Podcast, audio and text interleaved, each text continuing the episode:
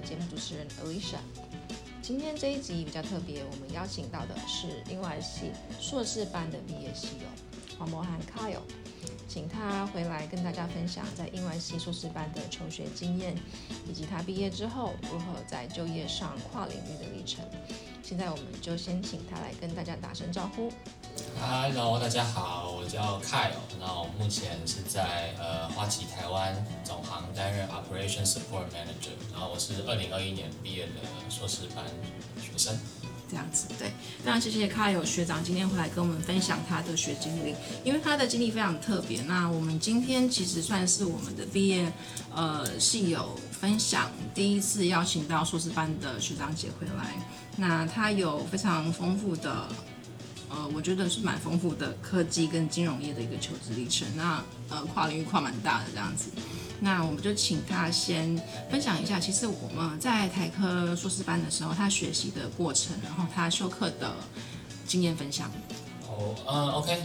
呃，我在台科硕班修课的时候，其实台科硕班它的，我记得好像一学期大概就是呃，可能大概三堂四堂课，对，就是。然后我比较印象深刻的课程呢，就是像是好比说我有修一些陈安琪老师的口译课程，他的口译课程我觉得就是蛮，他他上课的内容准备的非常非常的丰富，就是他会给你很大量的练习，然后也会请很多业师来课堂上做分享，请很多真的现现在是当口译员的一些他的他的他的朋友来请来做分享。或者是就是学期末的时候，他甚至就来组来筹办一个真的真正有点类似那种小口译的那种活动，让大家有一个口译的经验。所以我觉得他那堂课算是让我蛮印象深刻。然后，然后针对学术写作方面的话，那个骆一轩主任他开的一些就是呃执性呃执执行研究方法课程，我觉得也是。学到非常多，然后就是我觉得，我觉得骆骆主任他对研究的那个他的教学蛮清楚，他讲他讲的课非常非常的清楚，所以你上过，就算没有研究经验上他的课，我觉得最后也是可以打好非常好的一个基础。然后我有修呃，我记得还有钟玉玲老师的那个笔译课程，然后也是非常的，就是他他他也是经验很丰富啦，然后。也会常常会让大家有一些练习的机会，所以我觉得就是算是是算是学到蛮多。这三堂课我觉得算是是获益良多这样子。嗯所以学长好像对翻译的部分还蛮有兴趣，因为你同时修了口译跟笔译都有修。哦，对，因为因为我觉得英台科英外系主要就是分两大学习主要，一个就是教学，一个是翻译嘛。对。那我我我自己个人，我对教学的部分是觉得还好。但我有修，我也有修，像是那个之前当时我当时上课的时候，主任是那个洪少廷主任，然后他有修一些可能，呃呃，跟就是跟 AR 跟 AR VR 相关这种数位数位辅助教学相关的课程，我有修，那也是也是也是学到非常多啦，就是非常，但是我最后我最后专题也算是做，我最后毕业的论文也是做教学相关的。但所以所以所以我可能就想我，因为我论文是做教学相关，所以我就是也有透过修课的方式，累积一些可能口笔译相关的经历这样子。然后，其实蛮有趣的，就是你同时就是有 focus 在一些比较偏呃翻译的部分，然后同时你的毕业论文是是教学。对，我毕业论文是做教学，跟 跟做主任做教学的。对对对对对，那时候执行应该就是必修课，对不对？哎，对，是硕一进来的时候必修。嗯嗯。所以对，很应该很扎实，这样学到很多东西。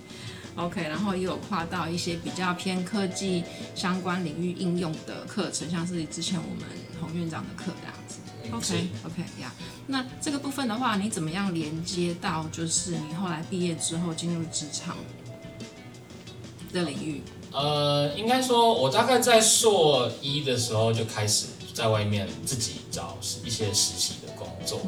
像我我我大概第一份工作，大概我我第一份工作就是在呃内湖的 BenQ 明基电通当他们的有点像是那种客服客服兼行销部的实习生。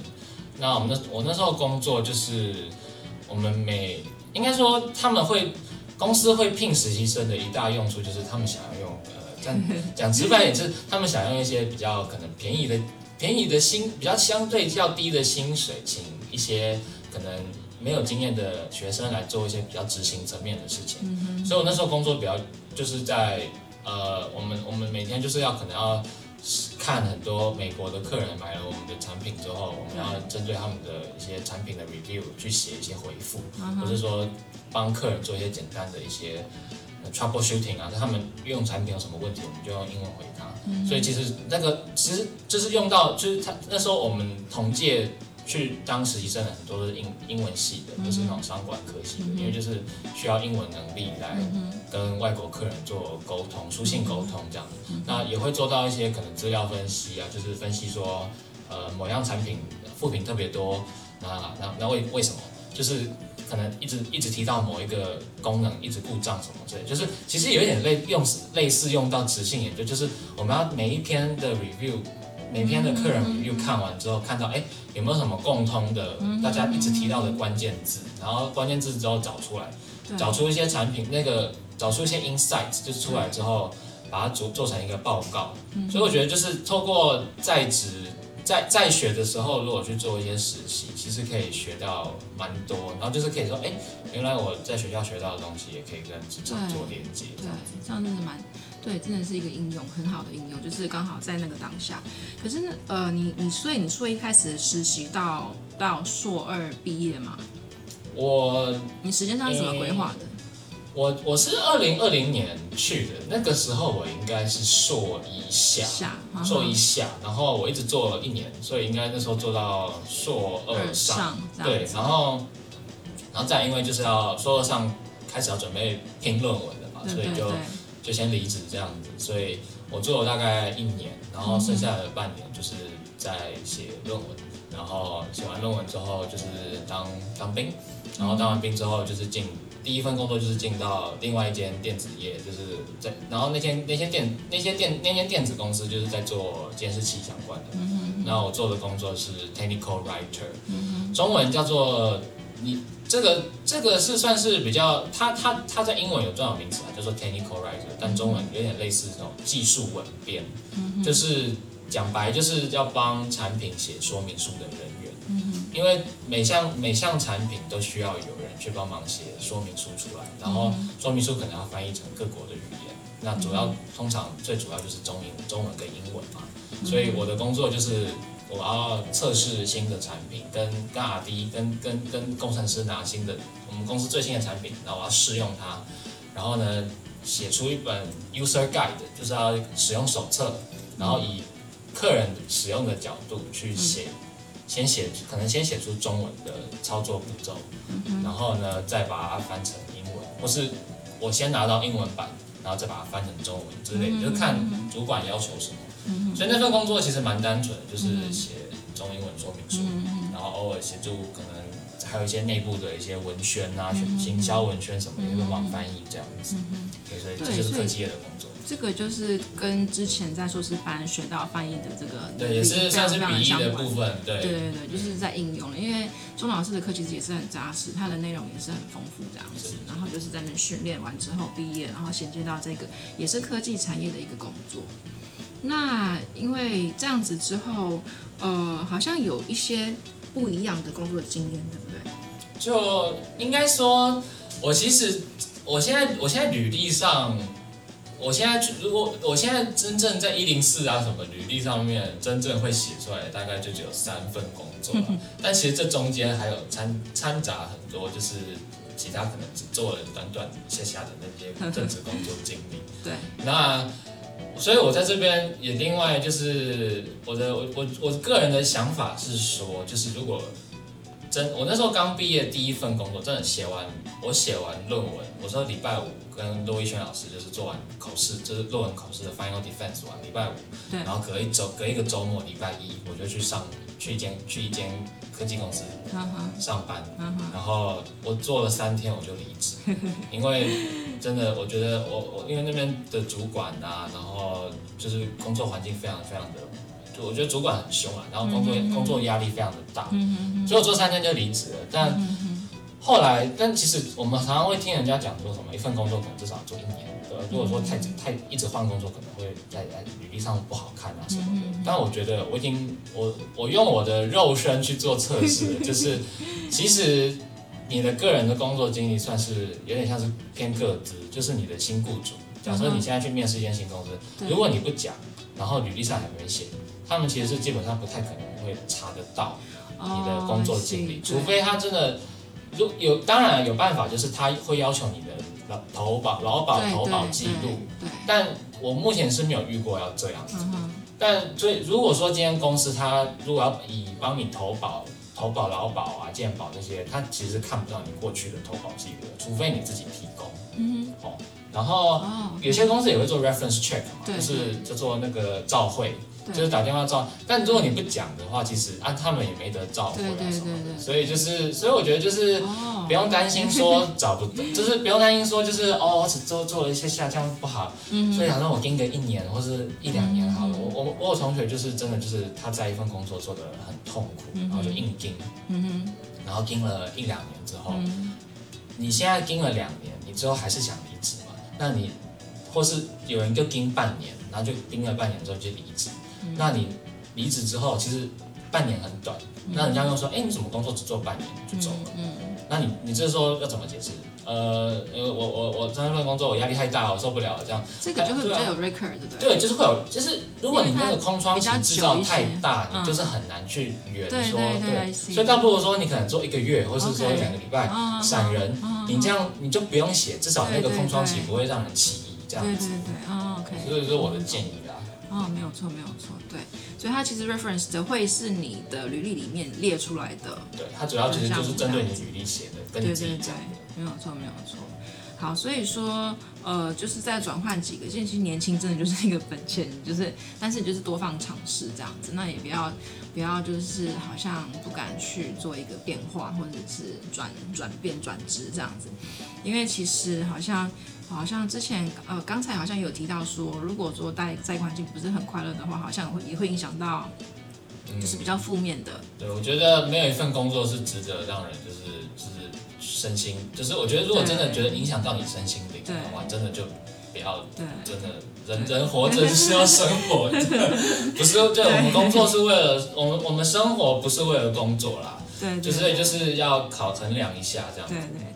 但工作希望就是可以发挥所长，然后可以，而且让自己有一些就是比较呃，就是好像有一点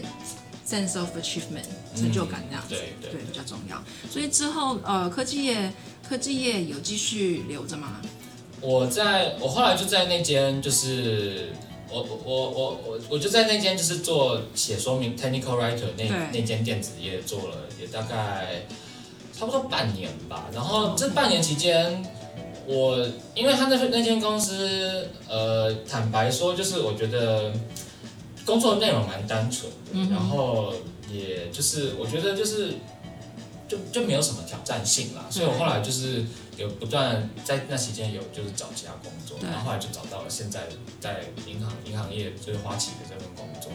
那我现在在花旗，这边先问一下，就是你说做了半年，那半年这个 record 你是有留着的？这个我因为我觉得。我我圆的，因为我觉得这半年的经历，我觉得我圆得起来。我可以解释说，就是因为我我可我那时候刚当完兵，对，然后我那时候这半年，我我那时候是有留的，因为那那其实算是我的真正 official 的第一份正职工作。对，因为之前那是 intern，对，之前那个 Bank U 是 intern，然后这是我的第一份正职，所以我觉得。我那时候就觉得说，哎，好像保留起来没关系，哎，再再加上我跟主管也处的不错，对，没有骄傲这个对，如果之后要 reference check 什么，我也不怕，对，所以后来我就应征去应征花旗这份工作。有被问说为什么半年就离开吗？因为他这好像是一个蛮会被问的。有啊有啊，然后呃，坦白说，我那时候直接，我那时候就很坦白讲，因为我们那间公司是做监视器的，对，然后我我就坦白，因为。我我我也是进了那间公司才知道说，其实台湾的监视器产业已经算是夕阳产业了。哦。我们都被大陆整个打趴。嗯。大陆的大陆真的就是用销价竞争的方式，把我们台湾台湾的监视器给给就打，让业绩非常的惨。是。所以我那时候就有坦白的跟那时候花旗人资有问我说为什么只做半年？我就老实的跟他说，就是我觉得这是一个夕阳产业，就是我们的业绩就是被大陆或是竞争对手给打趴，然后他们在业界不是算是龙头的地位，所以我觉得我想要找找一个更有 future 的一份工作这样子然后我觉得这个回答他们是能接受的，他们就觉得 OK 啊，很很合理啊，就是人往高人往高处爬，我觉得他们他们觉得很合理，所以后来就过关。就是到花旗，花旗是一个很大的外商公司，因为相信我们很多学弟妹都会希望可以未来毕业之后有机会往外商公司发展。那我就好奇的是，外商公司当初你在面试的时候，它是用，就是他会他的条件，他面试的时候过程，然后他是用英文面试嘛，然后有没有什么其他的一些就是语言能力的一些要求？因为外商嘛，就是好像都是语言，嗯我我得坦白说，我之前我们我大概我在求职前就是毕业，二零二一年写论文到找到工作这段期间，至少面试了至少二十三十间公司，嗯。对 OK，，然后就是多到我还要 Excel 表是 cold calling 吗？还是你就是真的上网找到这个职缺你去？就是加就是投投可能投了大概超过一百间啊，就是但确实他们都有 opening，都都都有都有这个 job opening 的。对对，就是我在一零四可能投了至哦少一百间，然后之后有有有进到可能至少一轮面试的至少二十间，就是多到我还要就是就是要要要稍微可能用 Excel 表把它记录下来，哦这间公司我投了什么缺然后我现在进到到进到哪一关这样子，就是反正那时候我大概面试了很多间，然后但都是相同领领域的吗？会就是我我找的这种是专案专案管理或是就是 PM 啊，专案管理或是就是呃技术文编，或是翻译啊嗯，或是有点有也有一些行销的，就是我只要觉得我好像我看完 job description，然后我觉得我做得来，我就投。所以不限于是科技业，或者是你后来这个金融业，只要是你看那个是 job description 本身的内容。对，但大部分，但因为那时候，但通常会开缺的都是，我记得都是几乎都是科技产 OK 业。OK，然后对吧、然后也有一些啊，也有一些出版，我记得好像有某一些就是那种网络新闻的那种新闻媒体的职缺啦。我记得好像这是就一两个，嗯哼哼。对，但是就对啊，所以但大部分我记得都是以科技业。科技业的文科的职缺好像相对少一些，对不对？对，就是它会有一些需要你有一些什么 technical 这些科技的技能。当然，就是他们会希当然会希望你有一些 technical 的技能，但是如我我我那时候抱持的想法就是说，反正我就投啊。如果你你会把我叫来面试，代表说你可能觉得我有一些 value，对对或是你愿意教。对那你如果把我叫来，代表就是说你可能觉得我不错，那我就我就去面试我。对啊，就是就是，如果他们不要的话，那当然就不会叫你面试。所以他把我叫来，代表我我可能他可能看到了我一些我的用处。OK，所以我就对啊，那时候就投了好就好几家，然后呃回到刚刚说就是英文那个标准，我觉得台商反而都会要求说你可能他会有一个硬门槛，就是说你可能要多一可能七八百啊，或者说要两年内的多一证照什么的。对，外商反而我反而没遇过外商，他完全没有要求，还是因为花旗没有要，花旗那时候完全没有说你英文要，他就说你英文要 proficient 啦，他就他就他有看写他有看毕业就是就是成绩单吗？呃，花旗他，我得说，花旗的面试过程，我等一下会详细讲，因为但我觉得我是一个特例，好，但就是我觉得，但我刚我面试了蛮多间台湾大厂的，就是就蛮蛮大间的科技，他们都会直接要求你，就是可能交交交一张。呃，可能多一两年内成绩单啊，对对啊如果你没有的话，那就是面试的时候现场考嗯一份英文考试，类似多一那种选择题考试，然后过关了才会进下一轮嗯这样子。哼，因为然后外商反而就是他们可能顶多写说哦你要 proficient in 嗯 English，、嗯然后直接面试就英文来 handle 得了，就就是直接就是看你的实力啦。OK，然后我我我在花旗的面试，我觉得比较特别的是因为我只面试了一关嗯，就上了，就是，但我我后来我事后问我的同事，就是花旗的同事，他们说他们都过了好几面了好几关，所以你那时候那一关是就主管直接面试吗？还是其实是比较先先人资打电话跟我面一关，然后人资就先跟我聊一下，然后后来就就 schedule 一个主管的面试，就很主管，嗯。然后全英文，因为我主管、哦我主管是新加坡人，然后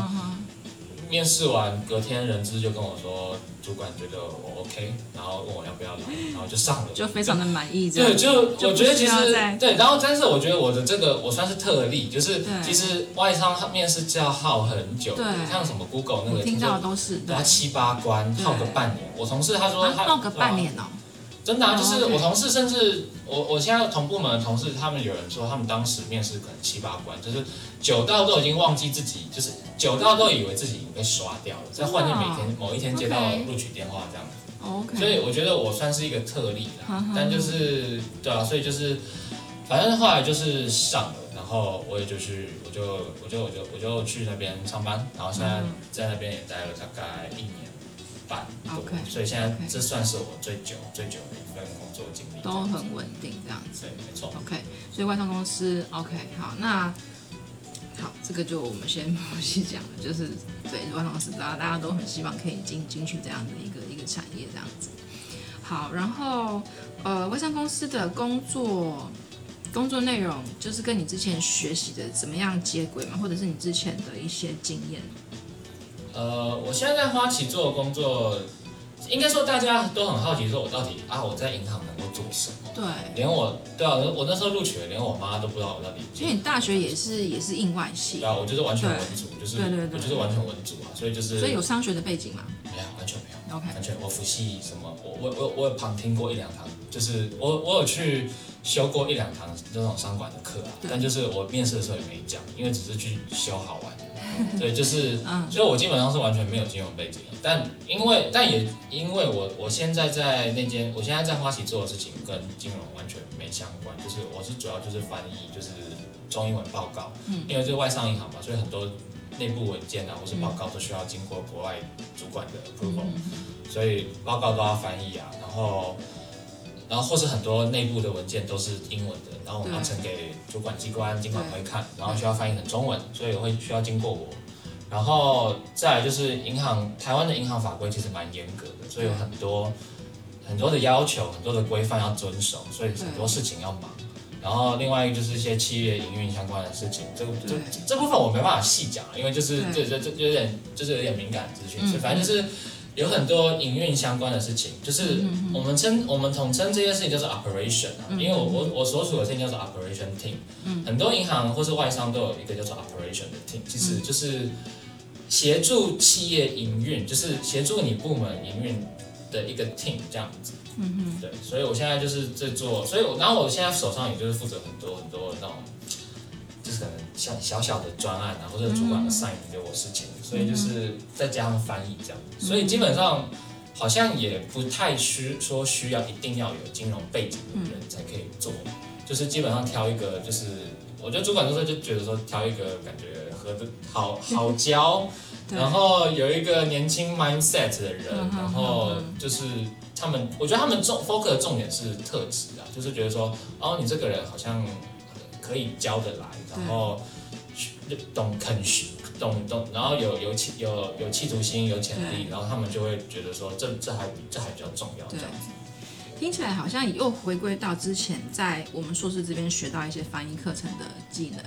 因为你现在在这个外商策划啊，它是金融业。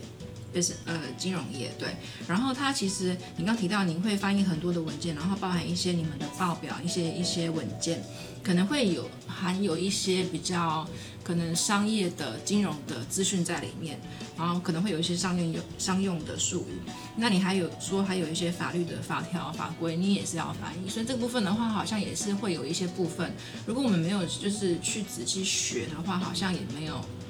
这个 source，你可能会需要在求学期间，然后可能会有这个咨询，说你要怎么样去取得相关的专业术语的这个这个翻译的的的一个一个一个应该是，我觉得应该是说那些那些 special term，对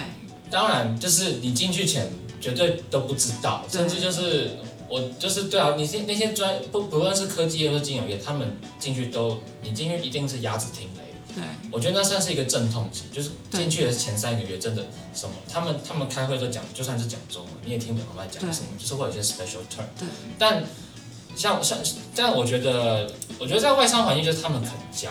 就是我我我前面刚刚讲的有一间公司我只做了三天我就离职，就是因为他们不太愿意教，就是他们找你来，那就是要他们就是要你啊，就是你你要对你要你要集战力，然后那如果你败下阵来，那就那就赶快再找一个新的下一个这样子。那我觉得，我觉得万他们比较有就是那种福祉，就是就是把培养培育培培培育人才的那种概念啊，就是他们，我觉得我的主管，我我觉得我蛮庆幸我主管蛮愿意教的，嗯然后再加上就是你自己，当然自己要做点功课啊，就是久了之后你也知道大概那些那些那些最好名字大概在讲什么，对对大概做过通过三个月试用期之后，你大概其实。其实我到现在每一天都还是会接受到一些新的资讯，对。所以我觉得就是要有一个 open mind，就是要去嗯就是不断的学习新的嗯知识，然后多多上网去找一些就是资源来学相关的对，然后对啊，就是要要有一个就是要要肯学啦，就是我觉得就是，然后另外也是一开始的一定会有一个撞墙期，所以要要想办法克服它，这对样子。对，这个我想要问一下，因为翻译哦，我们很多人现在都说，其实英文不用太太去太去精，就是精细的去学它，因为我们现在有 Chat GPT，就是很很棒的这个 AI 的一个一个 tool 这样子。你个人觉得呢？你会用到这个部分吗？或者是你觉得它是一个助力，或我觉得是我觉得翻，我觉得这就是一个老老生常谈，说翻译到底会不会取代，对吧？那种公 Google 翻译 Chat GPT 到底会不会取代翻译？我自己觉得至少十年内不会啊，因为我自己当然也有试过用过翻译，对。我觉得出来的东西一定还是要人人类对论过，就是它出来的东西就是生很硬，然后冷冰冰的，对。然后或是不符合我们内部文件的一些就是用词措辞。对，那我的我觉得我自己个人的那价值就是在于说，我我当然就是因为我们银行，我们我们就就是因为禁止用那些 Google 翻译的东西，哦，真的吗？Chat GPT 也不行。不行会锁，就 ChatGPT 有锁、Google 翻译对我们其实我们我们对银行银行锁的很严，就是 YouTube 呃 FB 那些东西都是哦，是因为你这样输入之后，它变成是一个那个数据资料会被它去截取对，我记得好像就我不确定，但我记得好像就是你如果把东西丢到 Google 翻译，它翻出来的那个版权是 Google 的，哦，所以或是这有可能资料外泄的问题，但 Google 可能是就是公司有跟他们就是审核过，就是有有 approve 过，所以 Google 翻译是没锁，但 ChatGPT 有锁。OK，然后现在台湾有些银行也是也是，好像我记得永丰银行吧，最近也说就是 ChatGPT 要锁起来，哦就是不就是不开放。然后我们那我们公司完全要靠职员的实力，你不能上去对。所以所以才要聘我啊，所以才要 聘我来翻东西但我自己也有，就是我自己当然我自己也学过翻，我知道就是那你丢出来的东，它它你东西丢进去出来的东西，它大概顶多就是六七成完，就是你没办法直接用啦。但那个翻译的东西其实看起来蛮生硬的，就是你还是要经过人去润饰，或者说就是翻出来之后，哦，你可能要试这这篇文件是要用在什么场合、什么地点。然后给什么人看，然后做一些改变。我觉得人的价值就是在于说，出来之后，它工具会让你做事做更快，但就是我们人就是最后来一个画龙点睛，把它把它做一个完成，做一个 finishing touch 这对样子。对对。对，这个其实就是我们目前英外系学生很容易被问到一个问题。哎，现在 AI 了，你们你们学英文要干嘛？我们直接用 AI 就好了，这样子。我反而觉得理工的比较需要担心，因为其实 Chat GPT 出来之后，最开心的是我们，我我我我我室友是读理工科技，他们写对写 code 的。对，其实 Chat GPT 可以直接帮他们把 code 改，就是改成对的那个 code。我在我在我在我对真的哦我在 coding 不熟，但就是但是 coding 那种东西就是一翻两瞪眼，你知道吗？就是他就说就是像数学一样，就是对就是对，错就是错。嗯，所以我觉得我反而觉得他们比较需要担心，理工的人比较就是因为他们 Chat GPT 有时候他们一个 code 没办法 debug 出来，直接丢进去 Chat GPT 就告诉他出来完全正确，然后不用改这样。对，甚至我反而觉得 那你的价值是什么？对应该说就很多 entry level 的 coding 那种反而不见，但对。文学这种东西是需要词藻，是需要美感，对。所以我觉得还是需要人的智慧去做。所以我觉得反而比较担心的是理工那边的人，就是应该说针对 Chat GPT GPT 这样新的发明，我觉得是理工的人比较需要担心。对，目前看起来对对，这样讲的话，真的是反而是啊我们英文系是一个很占优势的一对啊，个，就是你数学，你你数学问题丢给 ChatGPT，对它直接帮你答案啊它会算出来对那为什么？计算机也可以帮你算数学啊。对对对那为什么大家都只担心翻译？我觉得很奇对怪。翻出来是冷的，可是是不是我们要有那个语义？这个是我们有能力判断，这个是其他可能非我们英语相关本科的人他是无法。而且 AI 会有应用问题是全部都丢上去的话，会有版权或者是资料外泄的问题，嗯这是确实是一个很大的 concern。OK，很棒，对，所以我们呃学弟妹可以不用太担心，以后被问到这个问题的话，你可以这样回答，我们是有这个能力，可以，我们是有这个能力去判断说这个资料出来输出的资料是不是我们要的，你的价值是在于说判断，然后以及最后把它润饰成一个能够用的东西。对，因为我们有文学素养，我们有学过这一些，然后应用在职场上是非常非常实用的一个部分。好，那有没有我看一下，就是呃在学期间，然后有实习，然后毕业之后就是相呃类似的一个产业，然后不断的尝试之后呢，毕业之后开始现在算是已经很稳定了。我觉得就是对啊，我觉得现在进入一个算是平流层，就是嗯我短就是在花旗，我觉得目前那是我待最久的公司了，因为我觉得就是我还有很多可以学的，然后也主管同事也都还不错，所以我觉得应该算是会会待一阵子啊，会待一阵子。外商的待遇相对是比较好的嘛？你有打听过同学的，像就是不错啦，就是应该说是我目前找过最最好的工作然后相对，但如果你说以银行业来讲，花旗给多不多？这我不方便讲啊，但我觉得是还好，我觉得是还好啦，但就是我觉得可以的啦。以文组来，应该说以文组的来讲，就是我觉得应该是说有没有读硕士。以我觉得以薪水的角度来看的话，有没有读硕士，我觉得是有差的。你还是有差的。对，就像我，如果我同学如果没有读硕士的话，你出来如果喊个可能四四万五以上，嗯你的你的那个人资是会皱眉头，或是会会会会会有点就是对会会你会喊 你自己也喊得很心虚。对但是我有硕士的话，你至少可以，就是我，然后你有你如果有硕士加上实习，我觉得那时候喊个四万五万，我觉得就是好像是是是可以过关的。然后然后人资也人资也好像也觉得好像好像就是会比较，因为很多公司真的是用学历去续薪，对所以我觉得读硕士有帮助啦，这样子。对，因为蛮多大学生毕业之后想说他好像从小就是课业压力很大，然后读到大学毕业，他想要就是先踏入职场去尝试之后，看是不是适合，再继续再继续往上硕士这一块。所以你个人的建议是这样子尝试是好的嘛？你先进入职场之后，你先尝试之后，确呃确定你需要了这个硕士再回来读，还是你觉得可以就是在大学期间，你就可以先尝试，先多方的去试探职业试探，然后可能大三、大四的时候，可以在就是像呃准备硕士考试、硕士班，然后精修某一个领域。我觉得这两种方法没有对错，但我个人的选择就是我在我我就是呃大学毕业直接就读硕。对。那我觉得优点就是你没有浪费任何时间，就是大学毕业直接读硕的优点就是你跟老师，你还在学校，你跟老师还很 close，你可以随时找到老师，请请他写推荐信，然后你那些你的你的备审资料什么文件都还在，然后你学校的资源都还可以用。所以然后也可以就是毕就是读完之后立刻就是，我觉得这衔接的非常顺啊，对。所以我觉得这是一个优势。然后那我也有朋友，他们是就是先大学毕业之后先去工作，工作几年之后再回来读的也有。对然后我觉得这有点就是就是你可以，他们有点坦白说，我觉得有点应该就是说你可能会先去有一些工作经验之后回来之后会比较珍惜在学的时间。好像是这样。对，然后，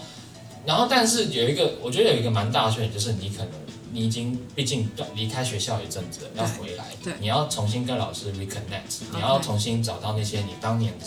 的作业、成绩单那些，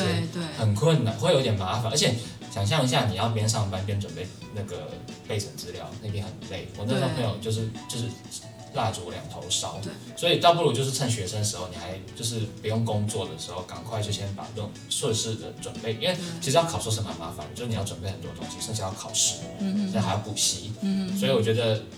就是各有利弊啦，就对可以自己衡量这样子。对，对个人的状况这样子。所以如果就是呃希望可以无缝接轨直接上硕士的话，就是在大学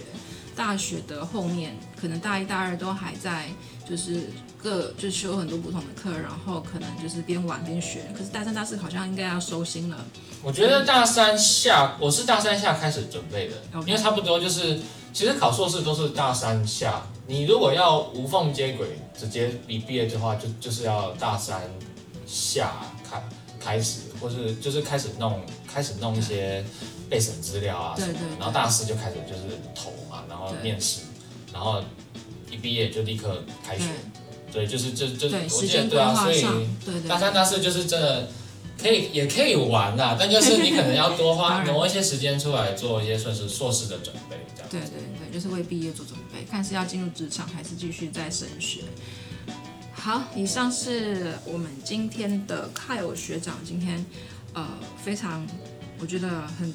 我觉得是一个真的是非常实用，而且是我们英外系的学弟妹会非常有兴趣的一个领域。他从毕业之后，然后就是硕士班毕业之后，也学到了一些就是专业的英语的应用的技能。然后呢，他现在科技产业实习之后，毕业还是在科技产业。然后他就是多方的尝试之后呢，他到了金融业这样子。那这个转换跨领域，其实跨的有一点大，但是他其实工作的本质内容感觉好像都是差不多的。对，就是其实本质内容是一样，只是产业不同。对那我觉得最关键，顺便当个总结好了。我觉得就是关键就是你可以找到这些产业当中到底有什么我们能做，对，然后也不要害怕说哦是不是隔行如隔山。对其实我们我我做的事情，其实刚刚听，其实我自己梳理过后发现，其实我做的事情也大概都是那些，就是笔译啊、翻译啊，不是做一些专案管理，就是那种对文组做的来的事情。每个其实每个产业都有一些文组做得来的事情，对只是你需要花一些时间去找到它，对这样子。对对，然后当然遇到遇到好的主管也是很重要，就是很还蛮靠缘分运气，但是自己也要努力这样子。所以我们英外系的软实力，我觉得这个是很很强的一个优势，这样，所以我们不会局限于某一个产业，那都可以多方尝试。好，非常谢谢凯友学长今天跟我们的分享。那最后有没有想要建议学弟妹的补充，或者是我觉得建议就是大学是一个非常珍人生珍贵青春的时候，好好的玩。但是呢，课业成绩麻烦就是本分还是学生啊，就是以课业成绩就是一定还是要顾好，然后利用课余时间可以好好的去去工去业界先做点实习工作，这样毕业的时候不会像一张白纸一样，就是完全零经验的菜鸟。所以我觉得这这就是，然后如果要读硕或是想考教程之类的，大三大四是一个决定一定要做决定的准备。如果你不想延毕的话，我觉得就是一些，这就是我的建议啦。对，对，真的时间规划、时程规划很重要。然后好像到硕士班之后，那个 time management 一直都是一个很大的课题。对，time management 就是时间管理的部分。好，非常谢谢凯友学长今天为我们大家精带来精彩的跨领域学经历的分享。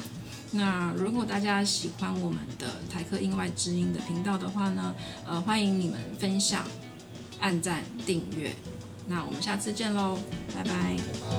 拜拜。